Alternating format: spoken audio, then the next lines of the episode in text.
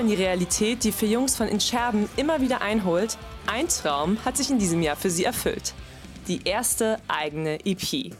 Fünf Songs feinster Punkrock aus dem Süden Hamburgs. Gegründet hat sich die Band offiziell zweitausendsiebzehn. Lemmy spielt Gitarre und singt, Lasse sitzt am Schlagzeug, Till spielt Trompete und Robin Bass. Doch bis zu dieser Besetzung hat die Band einen längeren Weg hinter sich gebracht, wie Lemmy erzählt. Damals waren das noch ich, Robin und Lasse, den kenne ich quasi seit, seit der Krabbelgruppe eigentlich, um genau zu sein. Mit dem war ich auch in einer Musikklasse zusammen und der hat halt auch Schlagzeug gespielt und der meinte immer so, ey, lass mich mal mitspielen, ich will mal, ich will mal, ich will mal vorspielen quasi und äh, dann haben wir ihn, ja, mal vorspielen lassen. Ähm, genau, und seit zweitausendachtzehn ist äh, der gute Till dabei.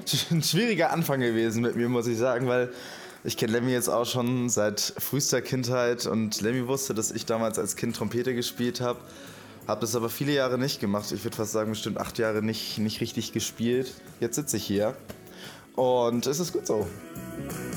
Till als viertes Mitglied der Band bringt nicht nur ein neues Instrument mit, sondern verhilft den Jungs damit auch immer weiter zu ihrem eigenen Stil zu finden. Was, was uns auch oder was uns als Resonanz auch viel entgegengebracht wurde, seitdem die Trompete bei uns in der Band mit drin ist, dass das auf jeden Fall nochmal ein komplett neues Klangbild angenommen hat, die ganze ja. Musik. Also was uns immer so nachgesagt wird, dass wir halt wirklich einfach ganz, eigentlich ganz, ganz relativ klassischen Punkrock machen, aber halt mit Trompete und viel Punkrock, der irgendwie sonst mit Bläsern passiert, ist irgendwie immer schon Richtung Ska-Musik, ähm, wo man uns ja jetzt wirklich nicht einordnen kann eigentlich. In den Songs von In Scherben geht es vor allem um gesellschaftliche Ungerechtigkeiten. Beim Schreiben haben sie eine feste Rollenverteilung innerhalb der Band.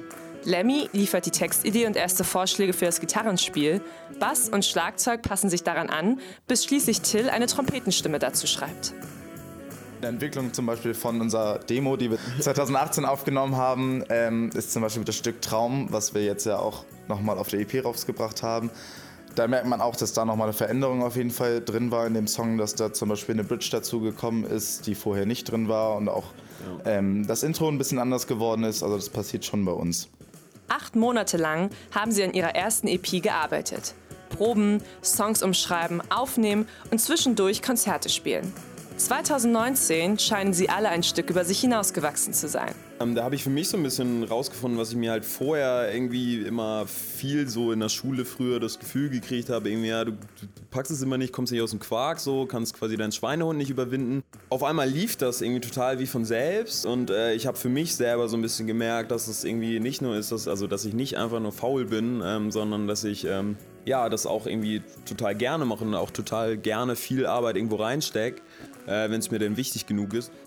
Ich habe mich ziemlich viel, muss ich sagen, mit, mit, mit dem Cover beschäftigt für die Platte, mit, mit unserer Designerin, mit der wir das zusammen gemacht haben. Und ich muss sagen, das ist das bei mir ganz schön viel Zeit irgendwie drauf gegangen und das, das habe ich gemerkt, irgendwie so, dass das, dass das was mit mir gemacht hat.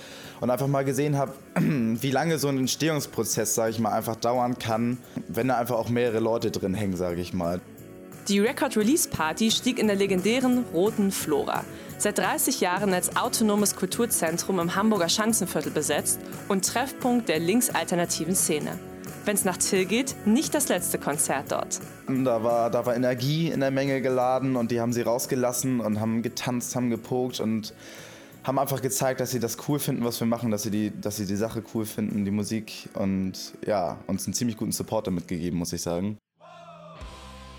Im kommenden Jahr wollen sie sich noch mehr auf ihre musikalische Karriere konzentrieren. Neben einer Tour stehen weitere Aufnahmen an, denn von der stickigen Studioluft haben sie noch lange nicht genug.